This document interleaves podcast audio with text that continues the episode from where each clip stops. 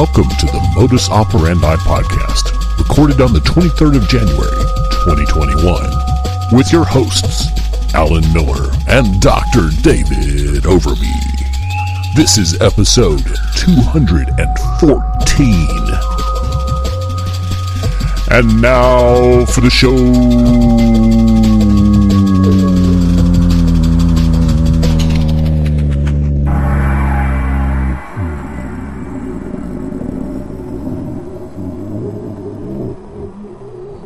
Once again, and welcome to the Modus Operandi podcast. This is episode number 214, uh, recorded on January the 23rd, 2021, which happens to be, if you write it down this way, 12321, um, which might mean something to those of you who are into numerology.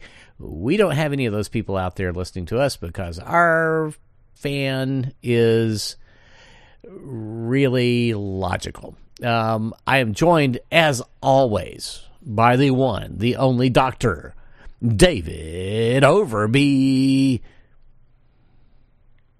From the beginning to end, and then back and forth, this is the Modus Operandi podcast. Bringing it to you for real. Extreme Podcast. Podcast, podcast, podcast. So, Alan, do you know how we've had these conversations in the past about how you recommended that I become more of a morning person? No, but sure, go ahead. So, well, I mean, you've encouraged me to be a, a morning person. Maybe what it's more the discussions have been along the lines of I've maintained that some people are morning people and some people are night people, whereas you say it's more about just the habits that you get into in terms of when you go to bed and things like that. Exactly. So anyway, my goal had has been to uh, not necessarily become a morning person, but to start getting up earlier after being some times around the holidays when I would stay up till around five or six in the morning, seeing some good movies, some good Henry Fonda, Charles Bronson movies, and things like that. So it was time well spent. And then this mm-hmm. this morning, so the great thing is, uh, sun was just coming up. It was around seven. Uh, I, I got up and uh, I looked around and I laid back down a little bit, and my body was just um, ready to go, and I just thought, I mean, I'm I'm not just going to lay here. I, I should I should get up, and it's like, well, you know, I should go run, and it was kind of chilly, so had the hat and gloves on, but I got out there and I got a run in, and it was great because that very first stretch, it was just like, oh wow, man, it's really cold, but um, it it had some bounce in my step, right, and then finally about 20 minutes in or so uh, as the sun started to come up more and the temperature was warming up, and then my temperature was starting to warm up. Um, uh, t- uh, temperature wise, it started to become a, a really uh, nice run, and uh, it was a great way to start the day. And then uh, here I am all the way through into the evening. And one thing that I've noticed is when I do get up earlier, the day seems to go by faster in a good way yeah, yeah. It's um um. I, I mean, I always remember. I mean, I hate. I, I love to sleep, and I love to sleep late. Um, and I've, you know, if you know, when I was doing a lot of uh, live music and stuff, I was often up late. You know, but I usually, I mean, midnight is the latest for me most of the time. I think I've I stayed up till 1.30 or something. The other, uh, uh, God, I can't remember. I, I don't, was it, it might have been, it might have been last week or it was, I think it was before the inauguration. Uh, Denise and I just got started playing darts and we played darts until just fucking really late. And by really late, I mean like one. Um, and That's then it, awesome. it took me a minute to, to wind down um, afterwards, you know, I kind of, well, basically sat there and read Twitter. I think that, it was before the inauguration, so I was wondering if there was going to be a civil war Um, but I, I mean, I was just wasted the next day. I could not, just couldn't get my shit together, and um, and what else is new? but then, uh, ha ha ha ha. Um, after the inauguration, I think probably, uh, was it a day or two days after? Uh, no, it might have been the day after the inauguration. At eight o'clock at night, I was just sitting there. I said, I can't stay awake. I'm going to bed.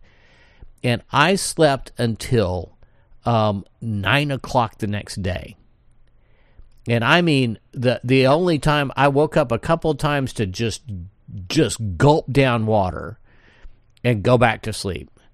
Um, and you know pee and, and then just drink a shit ton of water because I just felt dehydrated and and I just thought, you know, it's it's like four years of and especially the last year, this in giant level of anxiety has been removed, even though there's still a ton of anxiety. I mean, it's you know financial financial insecurity is just a big part of now. Um, always being worried about dying. Um, Right? That's always uh, been known to be a trigger. yeah, I mean, I mean, PTSD is real, and you know when you're walking, you know when going into the store could be the end of your life. Um, you know, ev- everything changes, but just not waking up in the morning, and the first thought is, "Oh fuck, what kind of, what the fuck did he do? You know, what did he do this time? Um, you know, what what kind of criminal?" Or stupid or racist or asinine or horrible thing happened since the last time I paid attention to the world. And um, I sometimes I envy my my bass player is just like completely divorced from it. He he he checks in for about an hour a day and then he he checks right back out. And it's just like, oh God, I wish I could do that. Um, um, and I probably could accept. Um, I don't know if you know this about me, Dave. Uh, uh, I'm a little bit of a political junkie. I've, you know, since the age of 11 or so, have been reading the newspapers voraciously and kind of keeping track of what's going on. And I, I mean, I could, re- I can remember the Nixon shit going on. I mean, that was, that was before I was really sure about what was going on, but could, you know, the listening, you know, being around uh, my folks and their friends, um, which I would guess quite often was was uh, uh, your mother and father, um, and hearing them talk about it, you know, and pay, I always paid attention to what the grown ups were talking about because it was it was it was interesting, and I knew I would be grown up someday, so I might want to pay attention to this shit. And yeah, what's you know Trump's last year was just made Nixon look like a fucking saint. Um, I mean, a drunken, racist, awful saint, but still a saint. Um, it just th- this. I mean, what happened with the with the have we we we did talk after the assault, right? But not but but not since since the inauguration. Am I right? That's correct. Yeah. So it, you know, I mean, I guess having twenty thousand National Guard troops stationed all around the city um, really does, you know, kind of tamp down what these these asshole cosplay racists are trying to do, um, and as well as all the state capitals. I, I mean, that was a after the all the chatter and everything. You know, there was, I think, I think at, at the Michigan State House they had a few hundred people, but otherwise it was you know in the in the less than 10 you know that were showing up at places and strutting around Funny how when you fucking you actually um, do your job and actually protect and, and guard like the leaders of the government that you know your your Capitol building doesn't get over overrun by a lunatic mob. but yeah i mean after the inauguration i just was like I- this is it's i'm not gonna wake i, I think uh, something i tweeted was uh, uh, that uh, you know what it is to to wake up and and you're when you think what did he do today is not uh, filled with dread and you know the potential that he started a war or that he's done yet another heinous criminal act. For well, which now in will not be terms of starting a war, you know, I was uh, I was calling him Joe Foreign Policy Biden back during the primary, Mm-hmm. and I think that one of the ways that uh, Biden's going to do the kind of standard distract attention away from domestic issues, especially especially now because they're so horrible is um, we're going to see more talk about foreign policy, toughening up on Russia, restoring our NATO ties, making America regain its standing on the world stage. And I think all of this is bad politics uh, for the Democrats because now is definitely not the time to be going with the playbook uh, that the Democrats have, have gone with, where they they really uh, just sort of present themselves as a different group of people, but policy wise, they don't they don't do much and they don't uh, they don't change a whole well, lot. well, going going back to sleep, at least at least they're predictable. You know what? Um, I I I still got my fingers crossed that Biden's going to surprise us. Um, I I think he's probably going to be about halfway as good as I hope, and nowhere near as good as he could be. Um, if if you know what I mean, but I, I, I think even halfway there will be just. Um, I, I think will be an improvement over the Obama presidency. I really, I think just from how rapidly he moved with some of the executive orders he did, um, and the way that he's built his his staff, et cetera, with some really young people. Um, well, and it may be that Trump just finally pushed right wing extremism too far. Yeah. I mean, even for America. yeah, I, I mean, and and so now suddenly people will be more uh, expectant that um, a Democrat president will actually do something. Uh, Well, Obama and just you think about- was a complete waste. what? So uh, oh, I mean, he was a conservative. Biden The- the- will have to be better. Than well that. after I, after what happened I think in the maybe primaries, the fact that Biden is older, much older, becoming president than Obama was. Obama's pretty young when he got in there. May help Biden be more uh, authoritative in a good way, more assertive, and the fact that just it's undeniable how horrible the person who you came in after was. So there just can't be any the least bit hesitation in terms of going doing an about face 180 from where things were headed the other uh, under under Trump. But I still think that the novelty of of uh, Biden's inauguration is going to wear off. I mean, at, at, at some point, oh, of course, and and and uh, the Trump, the whole Trump four years still happened, and especially in an event as as major as that uh, storming of of the Capitol, uh, it's, it's kind of the climax, the crescendo of the social unrest that really defined the year 2020 from the moment of the George Floyd protests on, and then of course the George Floyd protests drawing attention to Breonna Taylor. Um, by the way, did you uh, see where the Kentucky Attorney General, uh, people, some of the three of the grand jurors from that Breonna Taylor case want Daniel Cameron to be impeached? I think that's fantastic because he is just a little Nazi wannabe with black skin. Right, and that's that's the that's the other thing is that um, what Trump represented as president is not limited only to Trump. I mean, there's also besides Cameron, there's Mitch McConnell, there's Ted Cruz. I mean, there's no end to the psychopaths that just seem to uh, relish cruelty at, at every turn, every opportunity. Okay, here's a question I've got for you. The the, the uh, uh, I mean, there's a really strong push now to expel the what hundred and something members of Congress that um, that protested the election, um, and there's a huge push that Cruz and Hawley um, be removed from the Senate.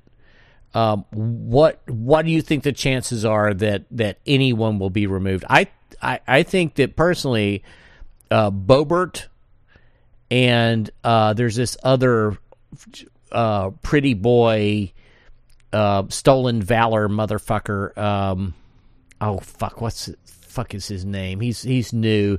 He's a big gun nut. He was one of the he he uh, just got busted for trying to to take a gun onto the floor.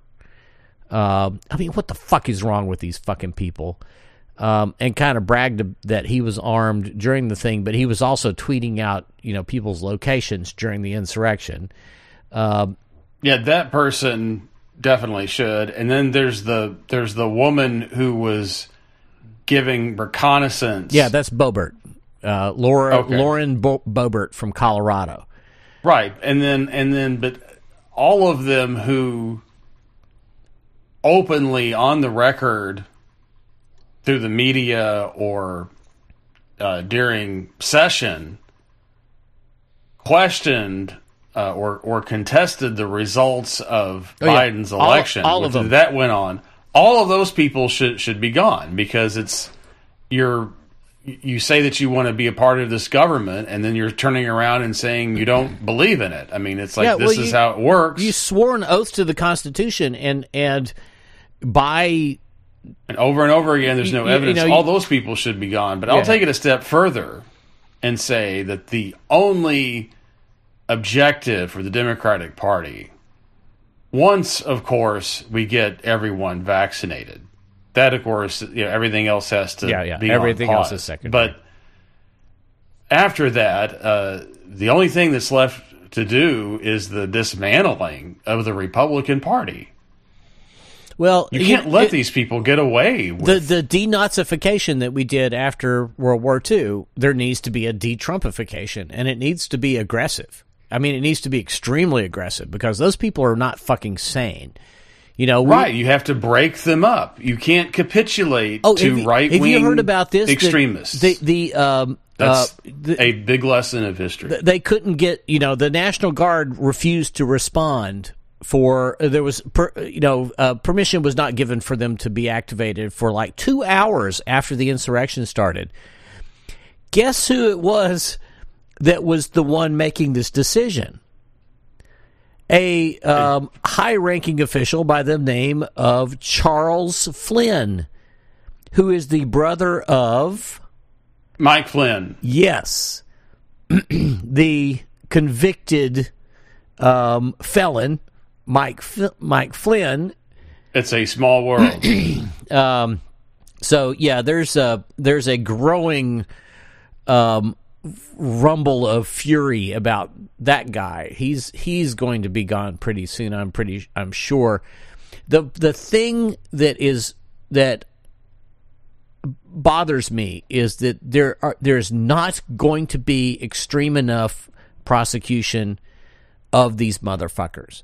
Uh, the the DOJ is already talking about not pursuing cases against the insurrectionists that didn't participate well, in see, violence. then um, uh, that's just going to be exactly like Obama not prosecuting the bankers. But but I mean, here's the thing: just months ago, it, well, actually ongoing, regular BLM activists who did nothing violent are being prosecuted for trespassing or whatever.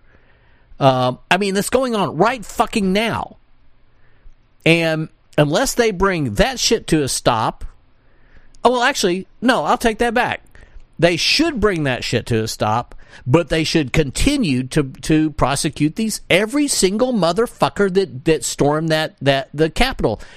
Those people, I don't care that they're brainwashed cultists. You know, I don't care that they thought they were going to be greeted as heroes. And treated Sounds it, like the rapture, doesn't it? yeah. Oh, they th- oh they thought it was here. It comes, the thing that we've been waiting for. Well, it didn't happen, and you motherfuckers broke the law, and you were prepared to murder people. All of you go to jail, or And it wasn't just people; it was the leaders of our government. It was our Congress. Oh, and cops. It's not There, just there were cops that the first uh, the first active member of the military has been charged um, in the last day or two.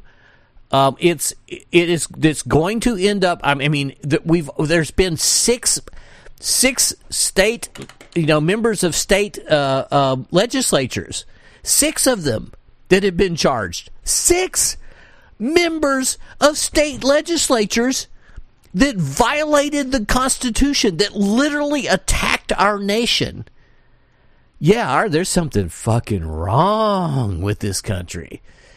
Um, as, as as if that's some sort of a revelation, but uh, um, uh, Dave, we, we're coming up on 20 minutes. You want to uh, take a, a quick break so to save your thing? When we And- come back to the Modus Operandi podcast, we're going to deliberate on just how late we're going to stay up the post vaccination Mopod party that Alan will be hosting. dude, it is going to go on for days. Uh, we'll be right back.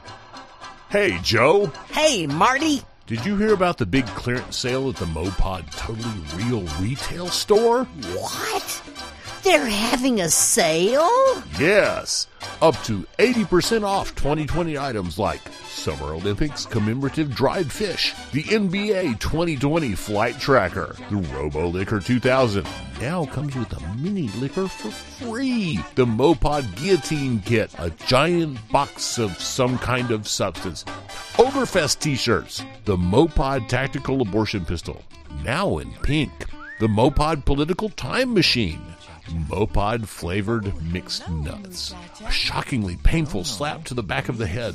Pregnant geese. Mopod brand military grade toilet paper, and so much more. How long does this sale last, Marty? Until they've unloaded all this crap, Joe. Wow. We'd better hurry. Do they still have the G.I. Jim Jordan? There's only one way to find out. Visit, Visit the, the Mopod, Mopod store. store. It's totally real.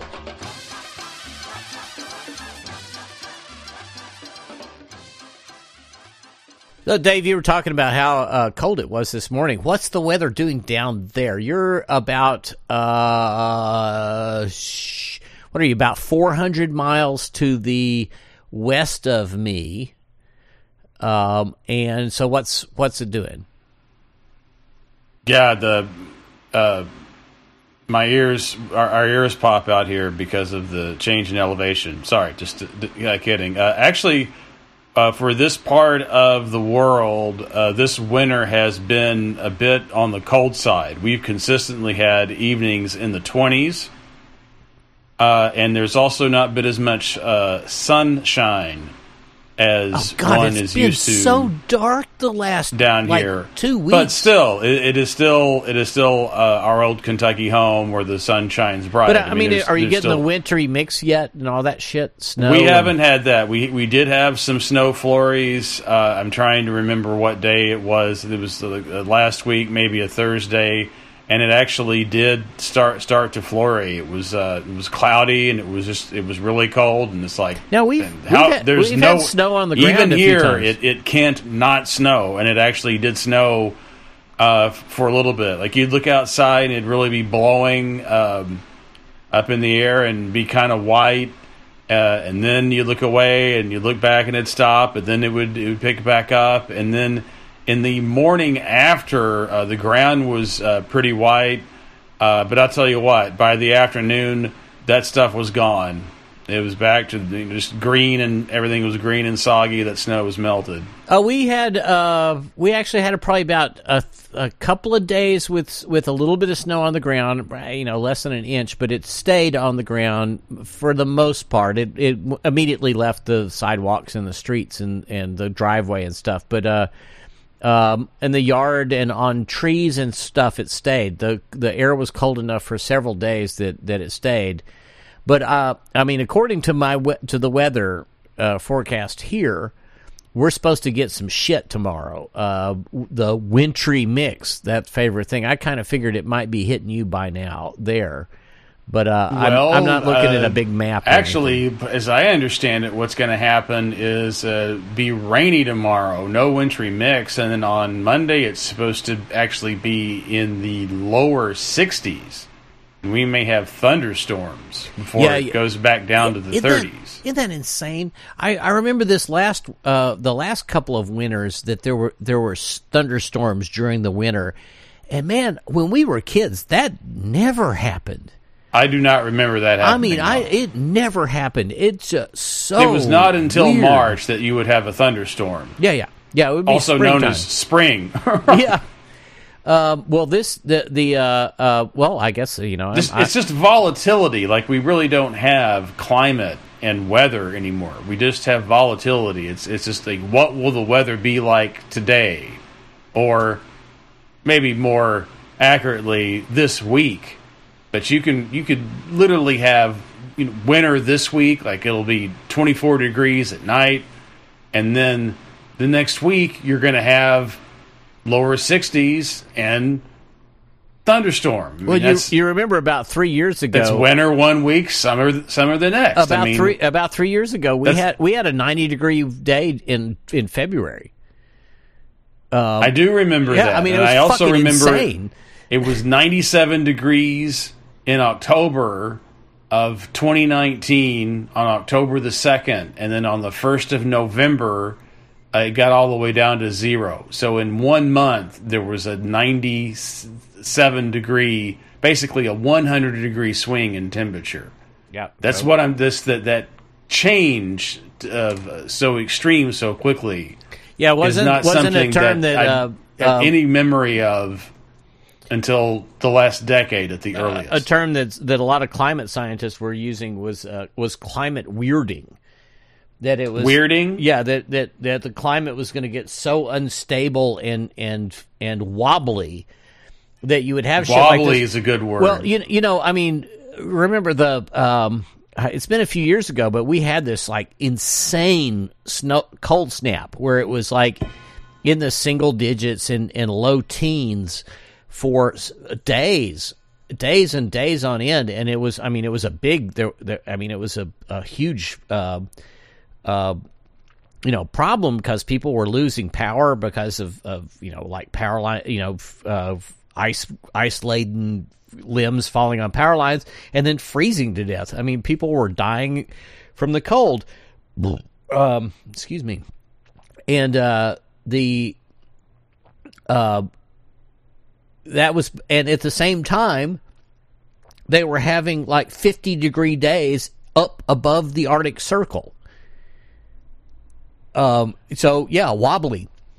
Right. Uh, for example, it got um, it, didn't it get in the 90s in uh, Siberia in September? got in the hundreds. Got, in, the hundreds, Yeah. in fucking siberia this is a place with and of course- permafrost Right. So it re- it's releasing permafrost, but not only that, um, when it gets when it gets that hot during the summer, then it doesn't get as cold um, in the winter. The ground is doesn't get as cold or stay as cold as long, so that there's snow. There's not snow on the ground as long, and it's the snow that's reflecting the sunlight. yeah yeah So the shorter amount of time during the year when there isn't snow on the ground on the planet, or the less snow that there is overall on on the planet over the course of, of a year, um, yeah it's all a that's feed- less sunlight that's getting it's- reflected, it's and all a so it makes the planet warmer because that sunlight's getting absorbed. Which then, of course, releases more permafrost and causes there to be more well warming. the the, the methane in the permafrost not as much snow on the ground, um, and so it, it does, and then it's a cycle. And Um, also add to that that forests are rapidly marching northward because they're able to grow up there now that it's warming. They are dark. They absorb more energy. They therefore store heat. And you know, yeah, it's a feedback loop. Uh, The the the oceans are the oceans are the are the right like the the giant problem that we weren't thinking about until like the last decade. Um, the oceans are absorbing enormous amounts of energy. And they release it back very very slowly. So you know when the when the average temperature of the of the ocean increases by an entire uh, degrees celsius um, that makes an enormous difference to the entire system and it's happened. Uh, you know, not, not only does it make an enormous difference to the entire system, but it also makes the volume of the water bigger because it's warmer, which which increases the speed at which land gets taken over by the ocean. It's we're look, I am just I am kind of glad that we're going to die when we die because I'm going to say within the next 100 years eh, probably half of wh- where we humans currently live will be inhabitable. A half of what remains. You mean uninhabitable? Uh, uninhabitable. Uh, half of what remains will be But, right, I- no, extremely I- I unpleasant agree. to live in, and the remainder will be experiencing violent weather and immigration that you know Migration. uh, my yeah migration not even immigration Mass just- just migration. giant waves of humans trying to get away from Fighting death. for their lives. Yep. And we've got so many people that there's just absolutely no way that there will not be massive death, famine. Um, it, it just, yeah, it's it's all very very bleak. You know, I, I've I, I, I had a, a novel about half written, a piece of fiction about uh, a surprise, a pandemic uh, when this shit came down. And now I'm like, why? You know, uh, it's like, yeah, maybe I'll make some money off of it and be able to live for a few years, and uh, you know, maybe I can write another one. Except I, I now I've got to write something completely different because this is uh, a little, little, you know, too close to home. I've got to add some shit to it now because of of what things that I've learned, but not very much. Uh, but it's still, you know, the, I'd have to.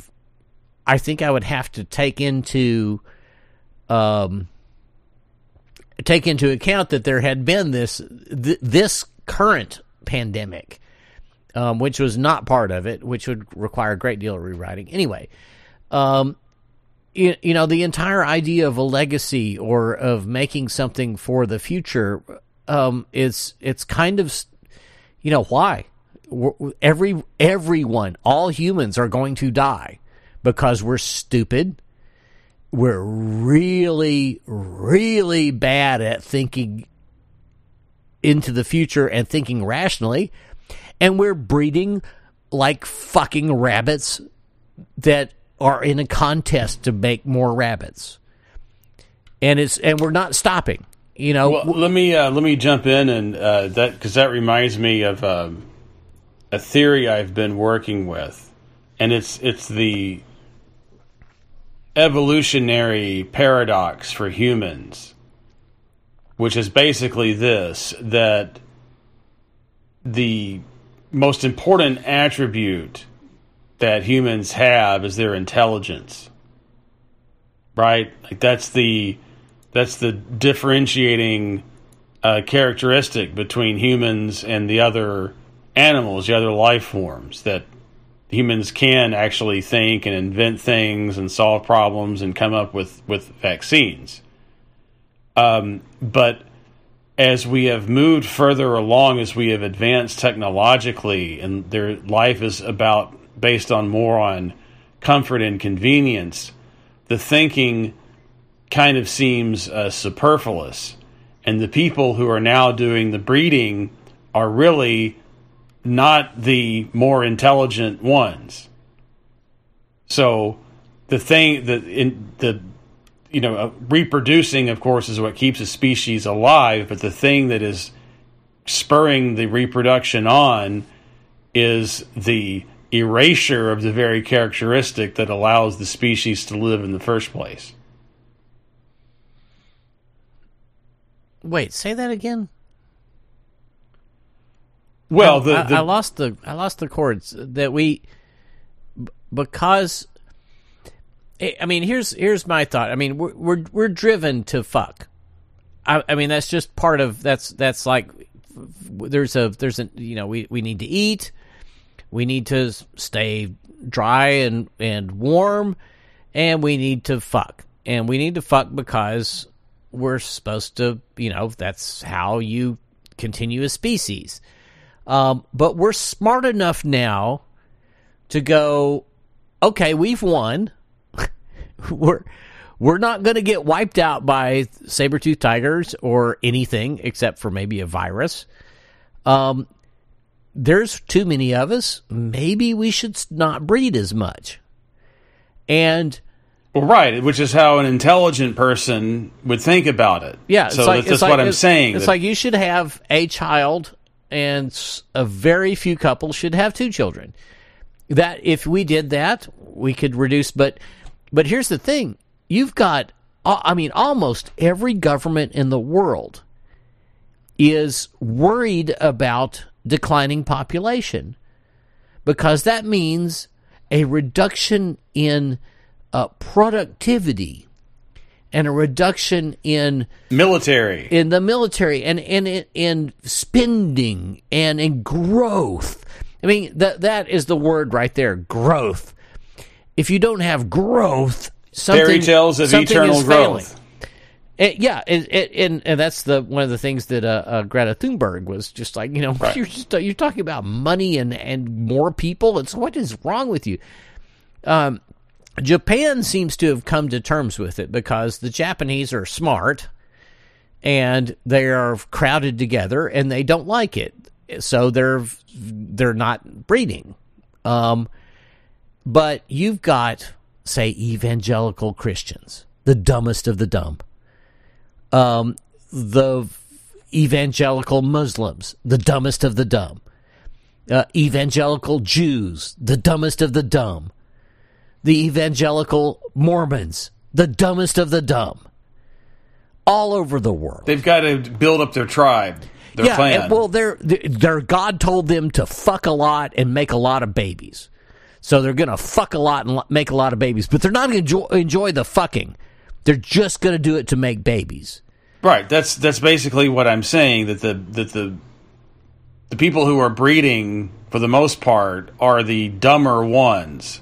Yeah, And so, so- in- so- intelligence is is being dropped from the species, right? The, the- which is the very thing that the, the key attribute that enabled the the species both to survive and arguably, at least at times, thrive on a planet that, you know, in many ways, from a sheer biological perspective, it, it doesn't seem to be uh, the have the number one advantage compared to these animals that uh, don't have to have heating and air conditioning, for example. Yeah, so there's there's two there's two things that take care of this of this problem. Uh, one of them is authoritarianism. I mean, China. Look at China. They did. I mean, it was awful, um, and it still re- it continues to be awful. They were they uh, what they're doing to the Uyghurs is kind of awful, even though they are a religious, you know, uh, group that that believes they should all make lots of babies. But you know, who is for- this? the Uyghurs, uh, the Muslim minority in China. Are you really don't know about these guys? No, I no, I know I know who, who you're talking about. Yeah, they- Aren't- they're- they're, in uh, they're in Western China, right? Yeah, and they're they're a forced forced sterilization supposedly, um, and, and probably um, as well as. Um, you know, re-education and forced, just uh, uh, forced uh, taking of birth control, uh, etc. Um, it, which is that's not good, but um, it did work. Or you have the situation with, say, Japan or European countries where everyone is happy, everyone is well educated, and nobody has to worry about where whether or not they'll have uh, ha- housing or food tomorrow. Um, that somehow makes it very comfortable to not breed if you are not afraid that you're going to starve um, and that you need somebody that you won't need somebody to take care of you when you get old. Right. I mean, in the olden days, that would have been an incentive. If you're living on a family farm, then you're going to think if, if we don't bump out some babies, then when we start to get older, where's the food going to come from? Well, and it wasn't that long ago where it's like you need to pump out babies because some of them are going to die. Four out of five of them are going to die. um, you know, so it's like you you've got you got to make a bunch of them. Well, that that's, that's not the case anymore. They're all, for the most part, they're all going to live. You know, uh, especially uh, well, not in the United States so much. We're the we are the bottom of. Uh, We're second to the bottom in the world. Wait, wait, somebody for- else is taking our place. for uh, um, maternal mortality for women giving uh, for women dying while in uh, childbirth. Yeah, and I think we're number one. Only Papua New Guinea in the whole world has a higher mortality rate for women in childbirth in yeah, the and United I, I States. think that we also the we- we- cruelty and neglect it's characterized our government our, and our, our system our general power system in this country for half a century i mean and it's got to change Well, and it's it's one hope that we've got that we are we are number one in, in industrial nations as far as uh, child mortality, uh, infant mortality. So oh we- so we've in addition to the mothers dying the babies also die oh yeah, we're we're the number one in the industrialized world, and I think that we are also ahead of or, or we are behind uh, or ahead. I I don't know what the word is to use here, but we have more deaths than a whole lot of second and third world countries um, as well.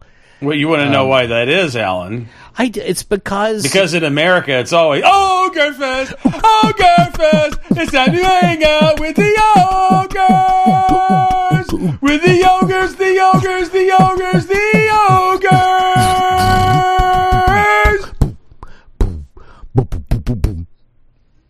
ogres. That's why. Um, so uh, Josh Hawley, number one ogre this week, or uh, uh, It's a free for all. Ogre? Ogre Fest is a um, is is always a uh, a group event. dude, they had T-shirts. no, they don't. They not only had T-shirts, they had fucking hoodies that said, you know, of of that had the date and said, you know, revolution or or seven, or whatever it was, insurrection. They had fucking hoodies made, and somehow, somehow they didn't know that this was going to happen. It's amazing. When we come back on the Modus Operandi podcast, Al and I are going to discuss the design for the Mopod hoodie. That which we would call the Mo hoodie. We'll be right back. Mo hoodie. The following message comes from Robo Licker Incorporated. To our thousands of loyal and very satisfied customers, we here at Robo Licker Incorporated apologize for the recent issues with our controller app. Russian hackers took control of all Robo Licker 2020s for a brief period of five days last month.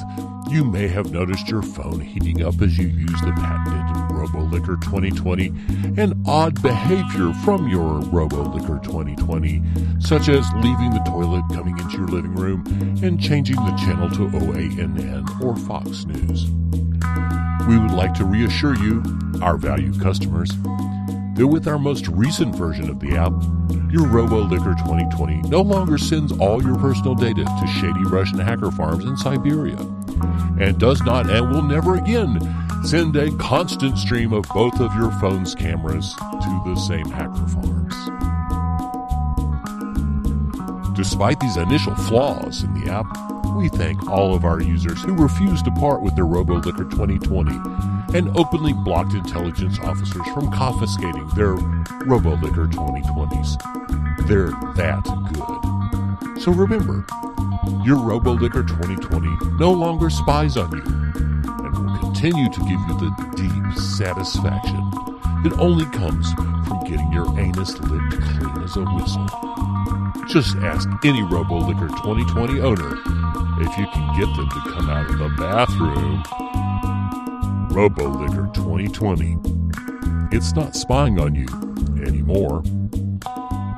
Hey, welcome back. Uh, we hope that you buy whatever that thing was that you just heard about uh, there. We they uh, the the editor person, the, you know, the person with a really deep voice that inter- introduces this. Uh, he's kind of scary. That dude. Uh, anyway, he he will put something in there. I'm sure we. I mean, come on. The, the store is it's just full of great stuff. We we we only sell high quality products uh, here for the Mopod podcast, and they're all totally real. Um, if you want to give us the money and wait for them to come, no problem. We'll work that out. Uh, so, Dave, what uh, what have we got left on the agenda here? I, I mean, other than talking about the fact that we're able to sleep uh, now, and I'm sure this is true for a lot of people. I, you know, the we, we've talked about this a few times that stress is the stress that um, almost everyone is is is suffering right now is uh I mean unusual is the wrong word for it unprecedented seems overused um, by the way, I've, I've uh, Denise got me uh, this um, spice mix called "Unprecedented Time," T H Y M E, and it's a time it's a time based. It's actually it's quite good. Uh, it's a quite good combination, but it's got like a UFO on the co- on the cover, like beaming up the. And the back of it is kind of a screed about how you know this is it's fucked up, and you hear this all the time. And, and here here's this thing that might make it better. Enjoy these these spices. Um, so there's an unpaid ad for unprecedented time. Uh, but uh, I think we got some for Dave, uh, uh, my brother Dave, uh, for Christmas. Um, oh, I know what we can talk about. Fuck this poli- politics. Unprecedented time. You can never run out. um, this the uh, completely non-political. Um, Denise got me a sous vide cooker for uh, Christmas. Are you familiar with this cooking technique? Uh, not really. I am familiar with the term, but I don't know exactly what it means or what kind of technique and what kind of tools it corresponds to. Okay, so it's uh, it's sous vide means uh, under vacuum in in French, and what you do is you take uh, your meat, or I, apparently you can do vegetables and stuff. I'm still playing with meat in it, and you uh, put it you you can either I, I got a vacuum sealer also, which is pretty cool. Um, you can either use one of those and, and put it in a in a vacuum sealed envelope, and you cook it in hot water, and the water is maintained at a very very specific, like within a tenth of a degree temperature, and and for the amount of time it takes to get the piece of meat up to its needed temperature and then you keep it in there until um, you know a lot uh, until a lot of uh, like fats and, and stuff break down. Um, it's it's slow, uh, but unfucking believable. I cooked um, well the most recent thing. Well, actually, just tonight or today, I cooked uh, a a pork uh, a piece of a pork loin. Um, I got they they were on sale for just nothing. Um, so I got this giant pork loin, cut cut in uh, probably about two pounds off the end of it, um, and put it uh, gave, gave it a rub, you know, salt and herbs and whatnot, and then vacuum packed it. And you can do this. You can use Ziploc bags too. You just you put the the meat or whatever into um, a Ziploc bag and then just lower it into the water, and the water will push all the air out. Um, and you you just leave one corner of the Ziploc bag open, and once you've got the water the the, the thing the Ziploc almost completely submerged in water. You close that corner, uh, but I vacuum packed this one um, and cooked it at 137 degrees for five hours. Um, so it just basically sits there in this bath. The sous vide cooker is uh, uh it's it's in a big pot. The sous vide cooker is like a long stick with a controller unit on top of it, and it's got a propeller and a heater, and it circulates the water rapidly, but not. I mean, it doesn't make it broil or anything, but you can see that it's moving around. You know, it's the water is constantly rippling, and you can hear it running, and it keeps it gets the water to that exact temperature and holds it there. And uh, for instance, I um, uh, the water evaporates um, out of it, so I usually add hot tap water because it's not actually in contact with the food, so it do- doesn't matter that it's, it's hot tap water. Um, and I, I'll, I'll pour that in, and it'll drop the temperature by a couple of degrees, and then it comes back up within 30 seconds. Gets it back up, and then just locks it in. Um, the it you you so that like for instance that pork uh, loin that I did was was uh, uh, uh, five hours today. Um, the most the thing I did before it was a beef uh, round. Uh, was it a round roast? Yeah, I think it was a beef round roast. I mean, a, a cheap cheap beef roast. I cooked it for forty hours at a hundred and I want to I want to say it was also at 100 almost as long as you have to wait in line to get vaccinated. bada boom. And uh, what it does is it, it cooks the meat to the to exactly the level of done you want, and then just holds it there. And with a cheap cut of meat, you let you keep it there for a long time, and it breaks down the fats and the tendons and whatnot. But the meat stays medium rare or barely rare. Um, I, I mean, I got uh, just above rare was what I cooked the um, that that roast at, and it, it just amazing a pink roast, pink all the way through. And you just uh, when I was done with it, I stuck it in the uh, freezer for uh, about forty five minutes uh, to to chill it, and then put it in the um, in the smoker for about two and a half hours um, with uh, until it was back up to like 145 degrees uh, interior temperature, and it just mind-bogglingly good. Um, steaks, we got we cooked some sirloin, or I cooked some sirloin tip steaks with it, which is just a cheap cheap steak. That's about as one of the uh, the next down is is uh, probably rounds, just a round steak.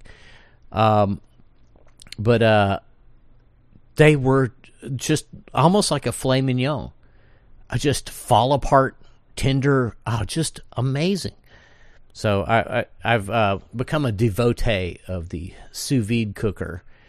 Um, I, I might actually get a second one so that I can have two things going at once. Um, it's that good. Um, I see that you've been playing with pasta recently. Yes, I've made an excellent uh, mushroom and uh, penne pasta dish, which is uh, just simplicity at its best, really focusing, foregrounding the flavor of of the mushroom, and and that's it. Cooking it in some um, olive oil and and butter, and then the pasta al dente. You know, there's a lot of places there. Little crushed red pepper. around where you live, uh, where you can you can find chanterelles um, at the right time of of year. Um, uh, it's usually, I want to say it's in mid August when they really hit their stride. But uh, I mean, there was a place that uh, that Dad found. Um, um, that we we went to.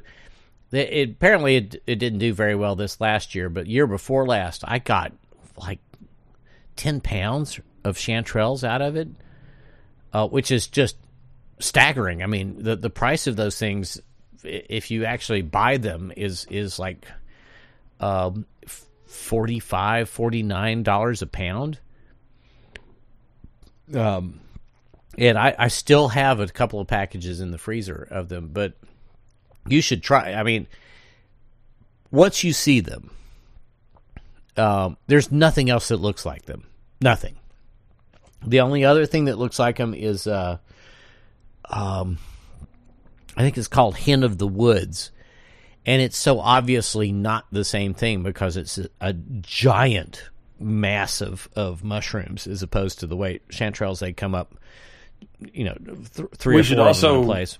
let the listener know to order Dr. Overby's oatmeal cookies. I made uh, oatmeal and raisin cookies uh, yesterday, and they're absolutely amazing. And I'm just thinking to myself, I really have a knack for cooking. I mean, I just make something. This is the first time I'd ever made these cookies, and it turns out to be great. And then I look at the recipe, and it's like two sticks of butter, a hundred pounds of brown sugar, fifty pounds of sugar, and it's like vanilla. It's like uh, raisins and and nuts. It's like, well, of course, it's got to taste good. like it's just a matter of sheer brute will. Can you keep stirring all of this artery clogging deliciousness globulins of, well you know it at least thickness at and, least and it's- flavor and, and sugar and at least it's got oats together. in it you know i mean it's got that fiber from the oatmeal But look, right oatmeal and raisin cookie is a pretty common cookie, right? So I've had a number of these, and these are the best I've ever eaten. So I do think I, I have a knack uh, for cooking. Another amazing new addition to the culinary ensemble is pumpkin bread, which I made about three days ago at this point. Absolutely amazing with a little bit of pecan in there. And then um, I made uh, homemade slaw, but the real deluxe coup de grace introduction to the menu is the inverted grilled cheese with Havarti cheese. What do you mean by inverted Well, the melted the the melted cheese is on the outside of the bread as you eat it, rather than the inside. so It's it's, it's, the best way to to uh, to eat a grilled cheese, and then you fold it on itself, and so you're getting the cheese, which is melted and kind of half caramelized. That's the first thing you're getting, and the bread is just there as the support for it. Yeah, can't w- That's that's that's an open faced cheese sandwich as opposed to a grilled cheese because I I I worked in a I worked in a at a greasy at a grill where you make I mean grilled grilled cheese sandwiches is like the cheapest thing on the menu so you'd make a million of them. And the key was always that you I mean you've got good bread. I mean that's kind of important. Um you you And some cheese. Um, well, you, you no, no, the cheese should be crap. Actually, American cheese is what most people want. Um, we had- grilled cheese. we we did have we did have really good. Okay, I mean, I was being cheese. sarcastic. I was like, "You're making a grilled cheese, and you got to have some bread, or you got to have some cheese too." Uh, but what uh, you're saying is you need the bread to be good, and the cheese it doesn't matter. The yeah, cheese the, can be the crappy cheese, the cheese can be anything. I mean, we we did we did cheddar ones. We did we did because you're melting it anyway, right? Yeah, Is and that the idea? and it- yeah, but uh, I mean, a, a really a good quality American cheese actually tastes really good on an American cheese sandwich because it's all melty and and and hot and and cheesy. Uh, but that's really good quality American cheese, which most people don't have um, around. But uh, the the the real big key is that you have a shit ton of butter in the in the on the grill or in the in the pan or whatever. I I, I like to use a, a flat grill a griddle to um, to make uh, uh, grilled cheese, but you basically I don't know you put like two tablespoons of butter down and just slap the the made sandwich onto the butter, um, and let that just soak into the to the bread. Medium heat, you put it on the the the cooler part of the griddle. A, a good griddle's uh, hot at the at the back and, and cooler at the front. Uh, no, wait, no, vice versa. It's hot at the front and cooler at the back. And um, you before you flip the sandwich, um, when you've got it that nice golden brown, it's just starting to get little bits of darkness on it. Um, you move it, put down another tablespoon of butter, and flip the sandwich with the bread down onto that melted table, ta- you know, couple tablespoons of butter, so that that soaks in. I mean, it's basically bread, cheese, and butter sandwich. Um, and the butter is is the main thing is getting that that golden golden slightly browned toasted bread from the hot butter is what makes a truly outstanding um, grilled cheese sandwich. Um, and here's the thing with a grilled cheese sandwich too. Um, this is something that that um, I that I realized while we were doing that because this used to get ordered all the time. You can make a grilled cheese sandwich where you've got bread, mayonnaise, all right, cheese, tomato, bacon, lettuce, another piece of cheese, mayonnaise on the other piece of bread, smash that all together, and grill that. And it is fucking so good.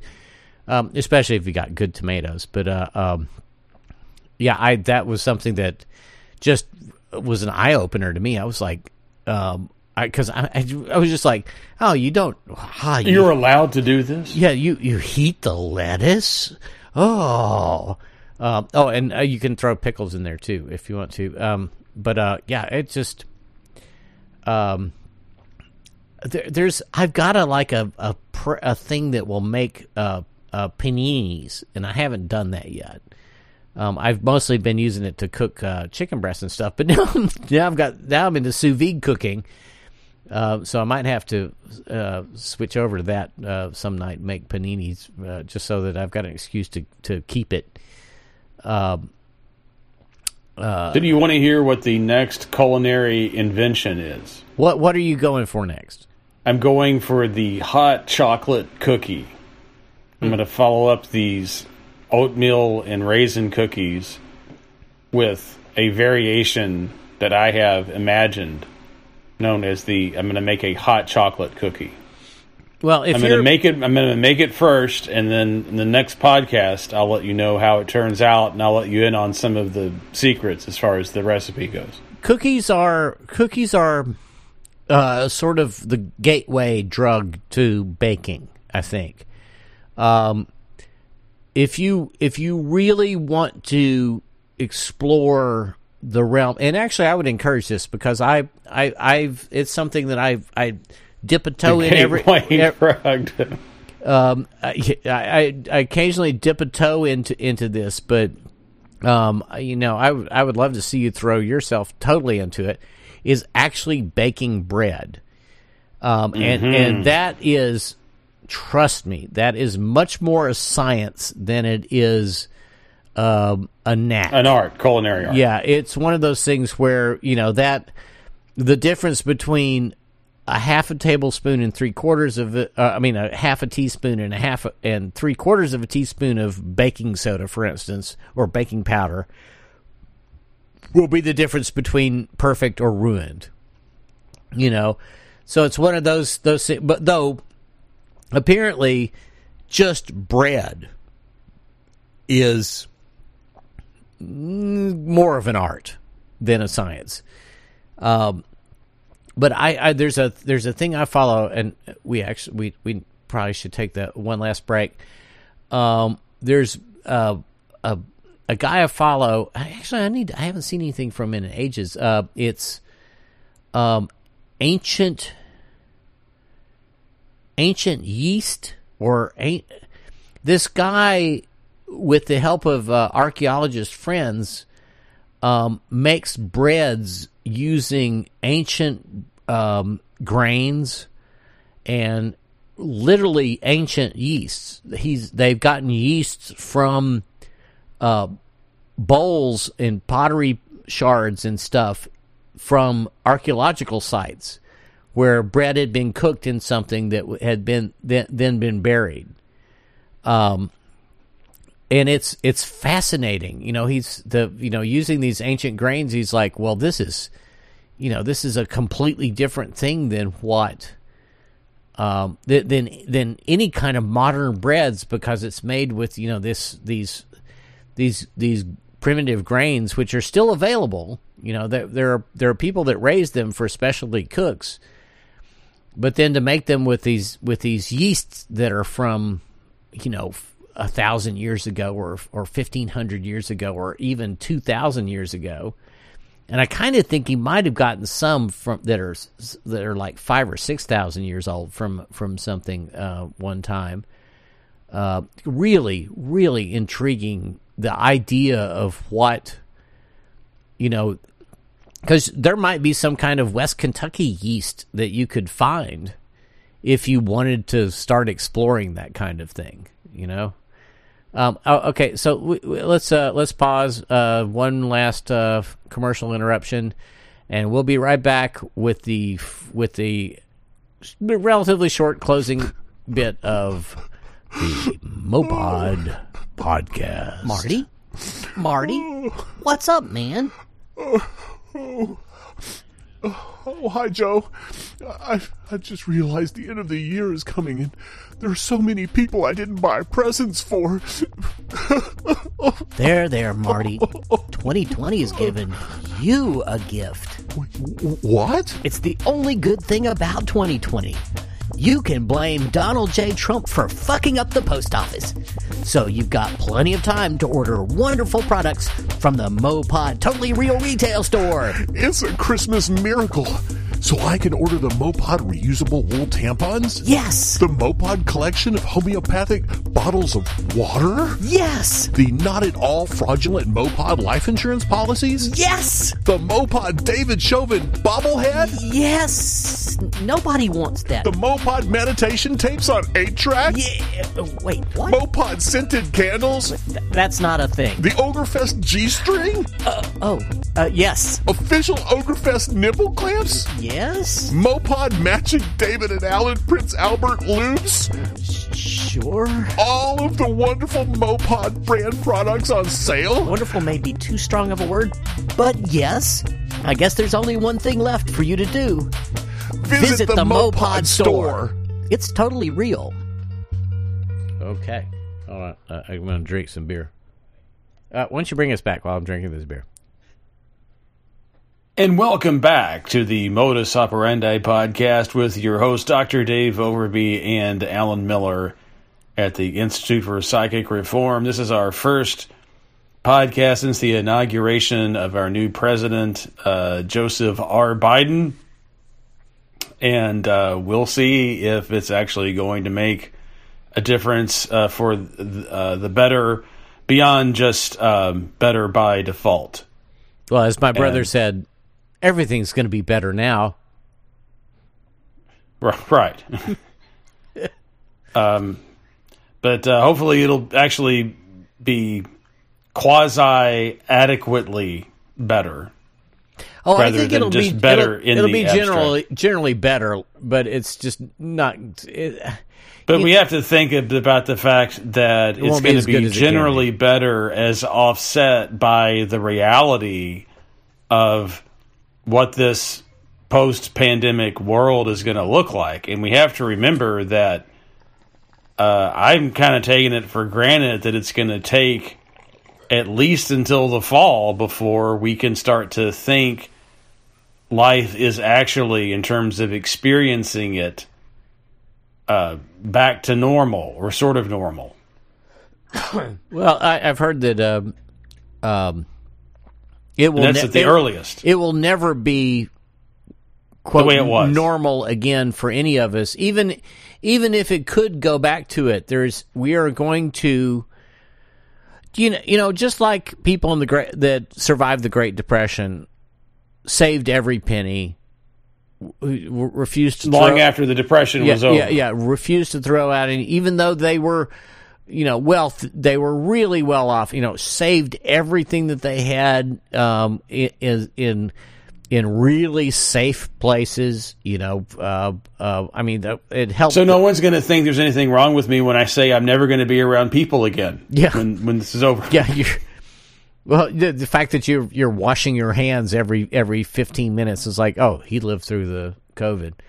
Um, but uh, you know, uh, think about the generation of, of kids. You know, their their life has been really fucking smacked, especially the young ones. You know, I mean, tr- try to remember when you were say seven or eight.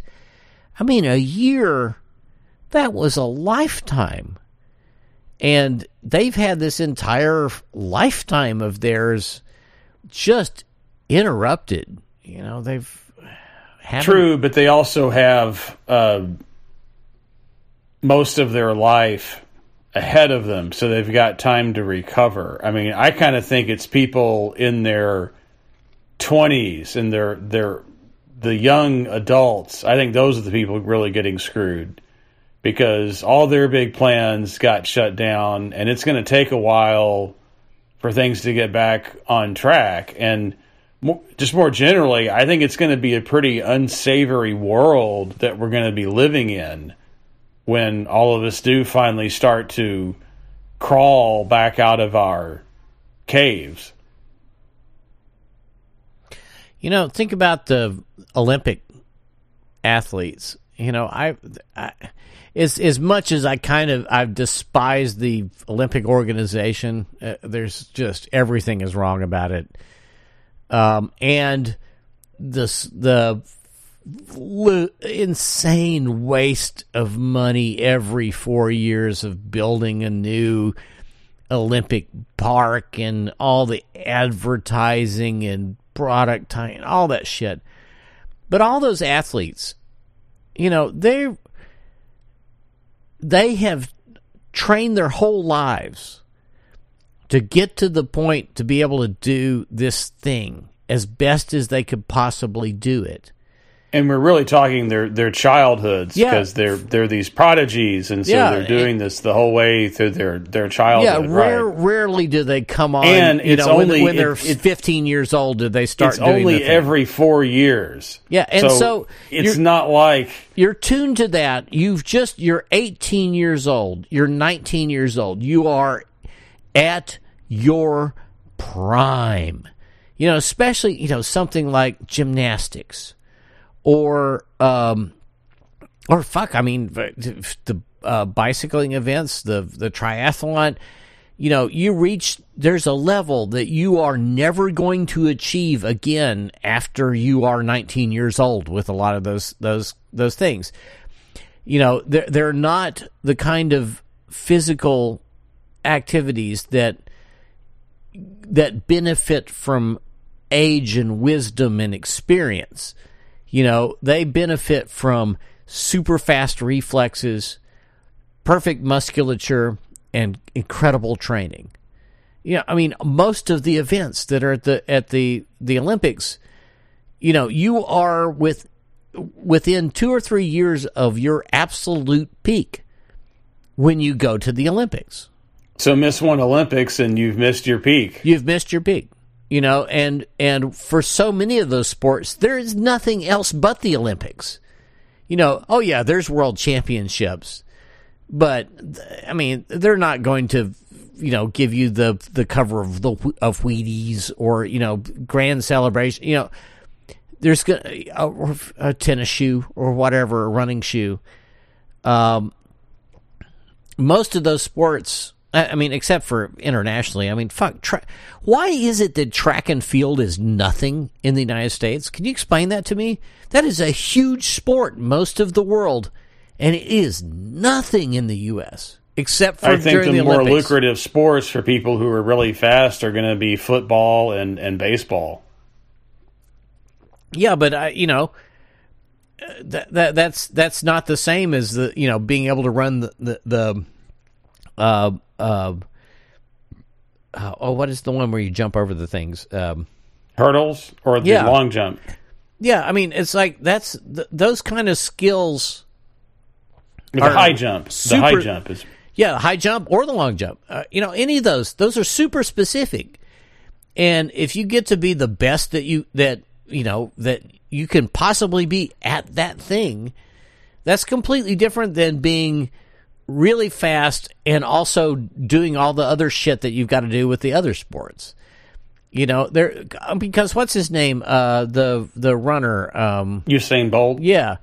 I mean, he's internationally, he's a superstar and he makes a lot of money. Just none none of it's in the United States except for giant Right, events. and in Jamaica, they don't have a super lucrative sports culture. They don't have Major League Baseball or NFL football in Jamaica. So it makes sense that somebody that's a really gifted athlete is going to do something that would be more. But but the thing is Independent or I mean, international. He's, the, the, he's you know in France and England and Germany and they all it's a big sport there. All of the track events are that's big sports.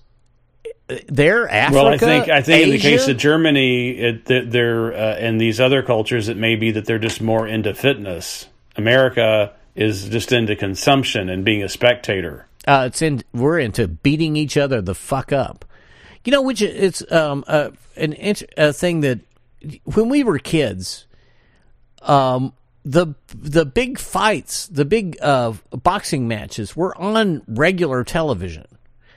You know, and I can remember watching them and being, I, you know, I I enjoyed a, a good boxing match. Uh, the- the- watching watching two really skilled dudes go at it is is just incredible. Um, but you, the only way you see that now is if you've got pay per view and cable, and is that I what I wonder is if that isn't going to kill sports. The pay per view model, where you have to pay money to watch the the event instead of watching the event and suffering through some ads. Um, because it was easy and now it's not.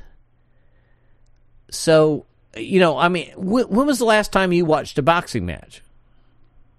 Probably since uh, childhood because I'm not really a fan of boxing, so I don't make any effort to see it. But I mean, I, I see what you're saying. I think with a sport like boxing, it's it's become more of a marginalized audience. It isn't really a a boxing doesn't really appeal to a mass audience anymore. I would I would not say. Now, well, you got to wonder about that because I mean, the number of people that do subscribe is quite large, and Well, they may figure that there's your explanation. Then they they figure it, it is actually so popular that it's not going to risk the popularity of the sport or the future of the sport to have it done on. but are they pay-per-view. are they going to lose those those subscribers to uh um what is the really violent one the the um, UFC and the yeah, yeah. MMA? yeah MMA stuff. Um, you know, I- They'll lose some of them, but I mean they're all pretty violent, and I think America is just always going to become an increasingly violent culture. Well, you got to wonder. I mean, if it's not, if it's no longer popularly available to view, um, is it?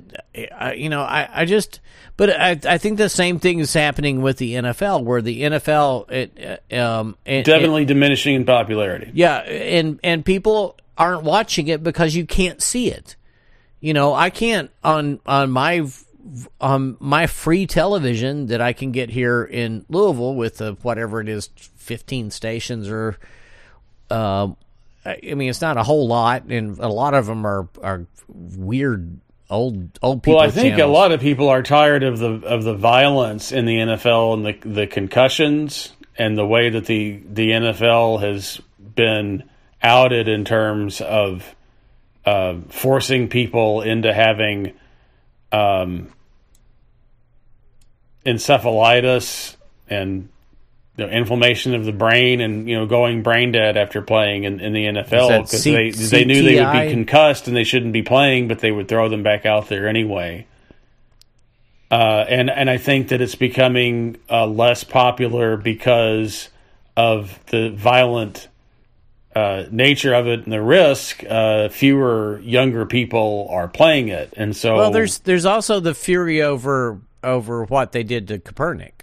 I mean that that I- That- that didn't I mean help. that that lost me. Period. You know, I was like, well, if you're going to do that to him for, I mean, what is an utterly legitimate protest, um, which he did. You know, apparently th- that taking a knee during the the, the national anthem uh, is um, in the military considered to be a legitimate degree of protest, but not for Fox News. but just because of the what they've done to Kaepernick, I mean, I there's no telling how many what massive black audience they've lost. And you know, here's the thing with the with with that when you, if you've lost a hardcore uh, NFL fan, then they're probably going to unsubscribe from their ESPN or or from the NFL. Uh, it doesn't the NFL sells directly right now, do- don't they? It's not even through ESPN. there is an. NFL direct channel. Yeah. So you know the, the, those those channels they're they're not going to pay for them anymore. So that's going to go away. Well, those people don't watch, so their kids don't watch, and their kids don't care. And how one generation? How long does it take? Because boxing now, because it's not easy to get. It's not something you can just go, oh, this great fighter's on tonight. Let's watch him like Sugar Ray Sugar Ray Leonard. I can remember watching watching a couple of fights waiting for him to come on because he was amazing. Um, same thing with uh, Muhammad Ali. Um, I mean, that was you. You couldn't wait to watch that. Um, and and it, you know, of course, it was hyped for months beforehand. But because you're not, you know, you're not subscribers to it, you don't hear about. I don't. I don't know the name of a single boxer now. I, I don't uh, I don't either. Uh, actually, there's um, there's the name of one guy, and he's this enormous guy. I, th- I think his name is uh, Tyson Fury, and I have to believe sounds that's a familiar. that's a fake name. You know, Tyson from Mike Tyson and Fury, like he's the Fury. He's really dangerous. Um, but yeah, I don't really know um, much about who the top people are. Do you remember Butterbean? Um, not not not really. Um, Giant, I'm, I'm curious giant though. I want to know like a tick. who do you think is which demographic is going to be the hardest hit by by the pandemic. Or here's another way of looking at it. I think kind of like with the climate change when you said that you're kind of glad that you know our generation will die when when we die. Um, i mean i think the pandemic has been really horrible. I'm glad uh, that um, I mean, I'm glad for me that it didn't happen when I was in my 30s. I think it would have been a lot worse for it to have happened then because I've lived through a prosperous economy, relatively prosperous, like during the 90s. And um, I've done a lot of traveling and socializing and gone out to bars. So for me, being in my early 50s, having to lock down and, and, uh, and so forth. Uh, like I was saying, I mean, it's, uh, I mean, aside from the worry about actually getting infected, I mean, I'm perfectly fine if I never have to talk to another person again. Oh, I think I would have rather my.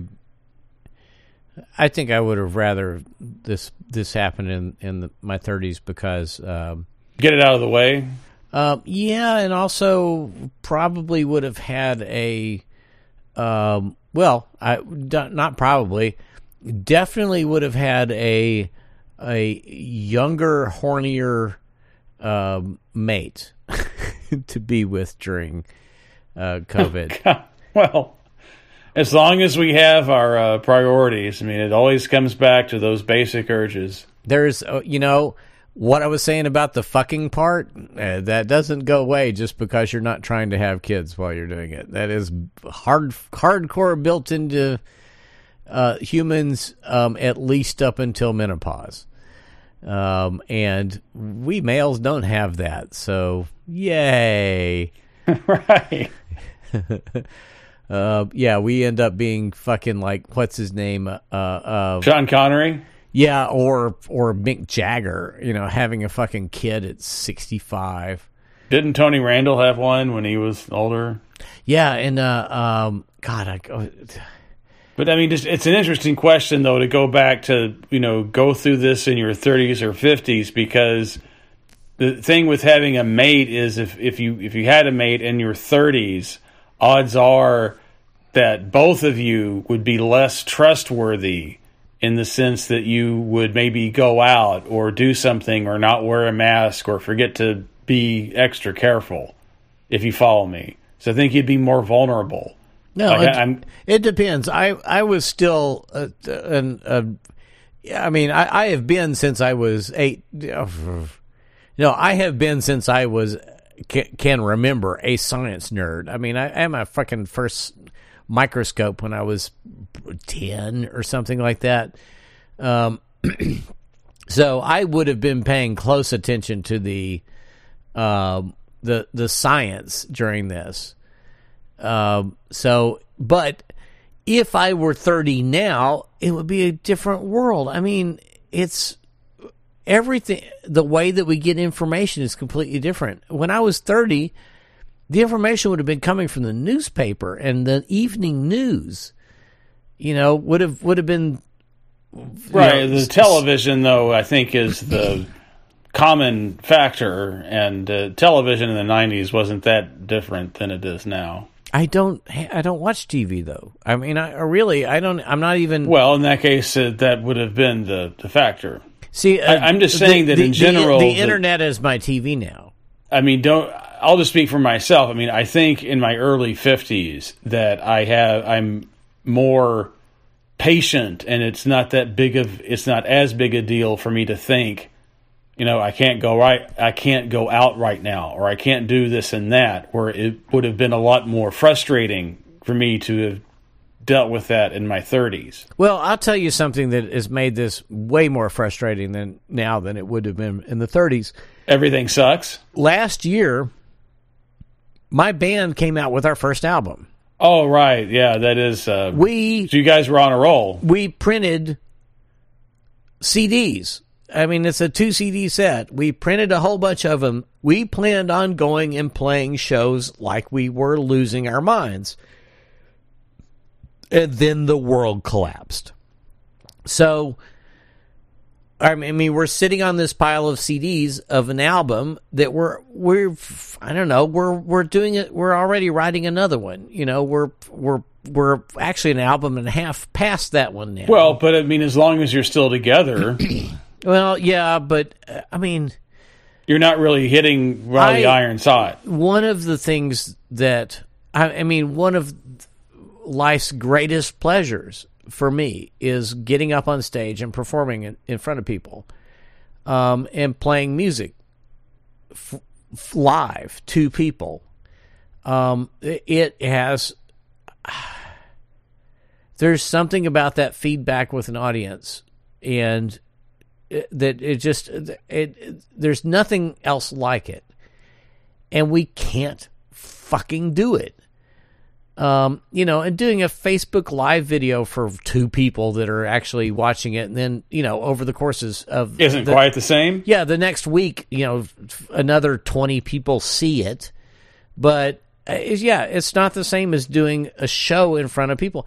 Even we did a virtual show um, where we played at Art Sanctuary here in Louisville, and there were know, uh, fifteen people, I guess, in the place, and it was just so much better than playing in you know in our in our uh, studio.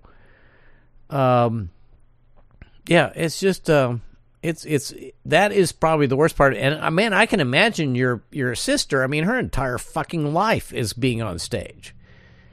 Um, I mean, what what has she been doing? Has she been working? Has she been acting? I think that actors are doing uh, some things uh, via video, where they do they'll do a short play that's that they record it like- and they yeah. put it up. And there's also these um, platforms where people will do a performance and you can actually get an invite. And so, uh, and you're, and they'll do they'll do the performances live through Zoom, and so you have your invite and you you accept your invite, and then at a certain time you can go to the link and uh, watch the play. I actually Yeah, they- they can hear saw you. a play that my sister was not in, but she was involved in the production. So And and they they can the they can hear the crowd, right? uh, no, I mean there's no. Um, No feedback. It's it's it's live. It's a live performance, but Uh-huh. there's no there's no feedback. No. Well, the um, there's a show called uh, um, Friday Night Comedy from BBC, and they do a, a Zoom audience uh, thing, but um, the you can hear the audience. That you can hear them laughing and whatnot. Um, uh, it's it's it's pretty neat. I don't know. I, I mean I'm assuming they do it with Zoom, but uh, um, it is it's it's really kind of cool. It's like the people sitting around at home, you know, if they laugh, well, it comes through um, to the audience, and, and and everyone's hearing the other people in the audience. Yeah, it's it's it's pretty. Uh, we uh, we live in a time of of wonders. This is a long distance call. We that- live in a time of wonders, of Zoom, of pandemics, and of demographic adjustments.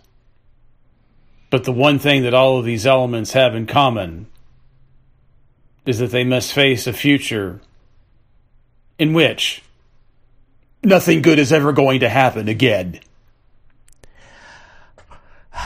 Okay. Bye.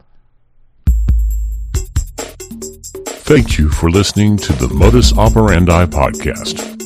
This episode was recorded at the IFPR studios in Louisville, Kentucky, and the Bad Teacher studios in an undisclosed secret bunker. With Dr. David Overby and Alan Miller. Produced, engineered, edited, and mixed by Alan Miller. Music by the Institute for Psychic Reform.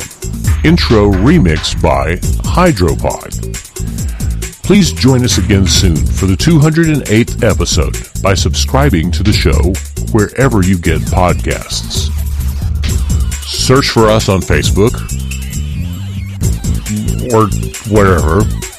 A poorly kept webpage with uh, recent episodes is available at psychicreform.com slash mopod. That's psychicreform.com slash mopod, where you can also find the RSS feed to directly subscribe to this show. Search for Alan Evil on Twitter for weird freeform poetry, but not the Alan Evil that's been suspended, the one that's Big Al and a bunch of numbers. Listen to him uh, reply to the unhinged tweets of our liar in chief and the occasional cute animal video. The Mopod gift store is a fictional entity, and the products advertised are imaginary. Mopod! Stay safe, wear a mask, and maintain a safe distance from others. Good night.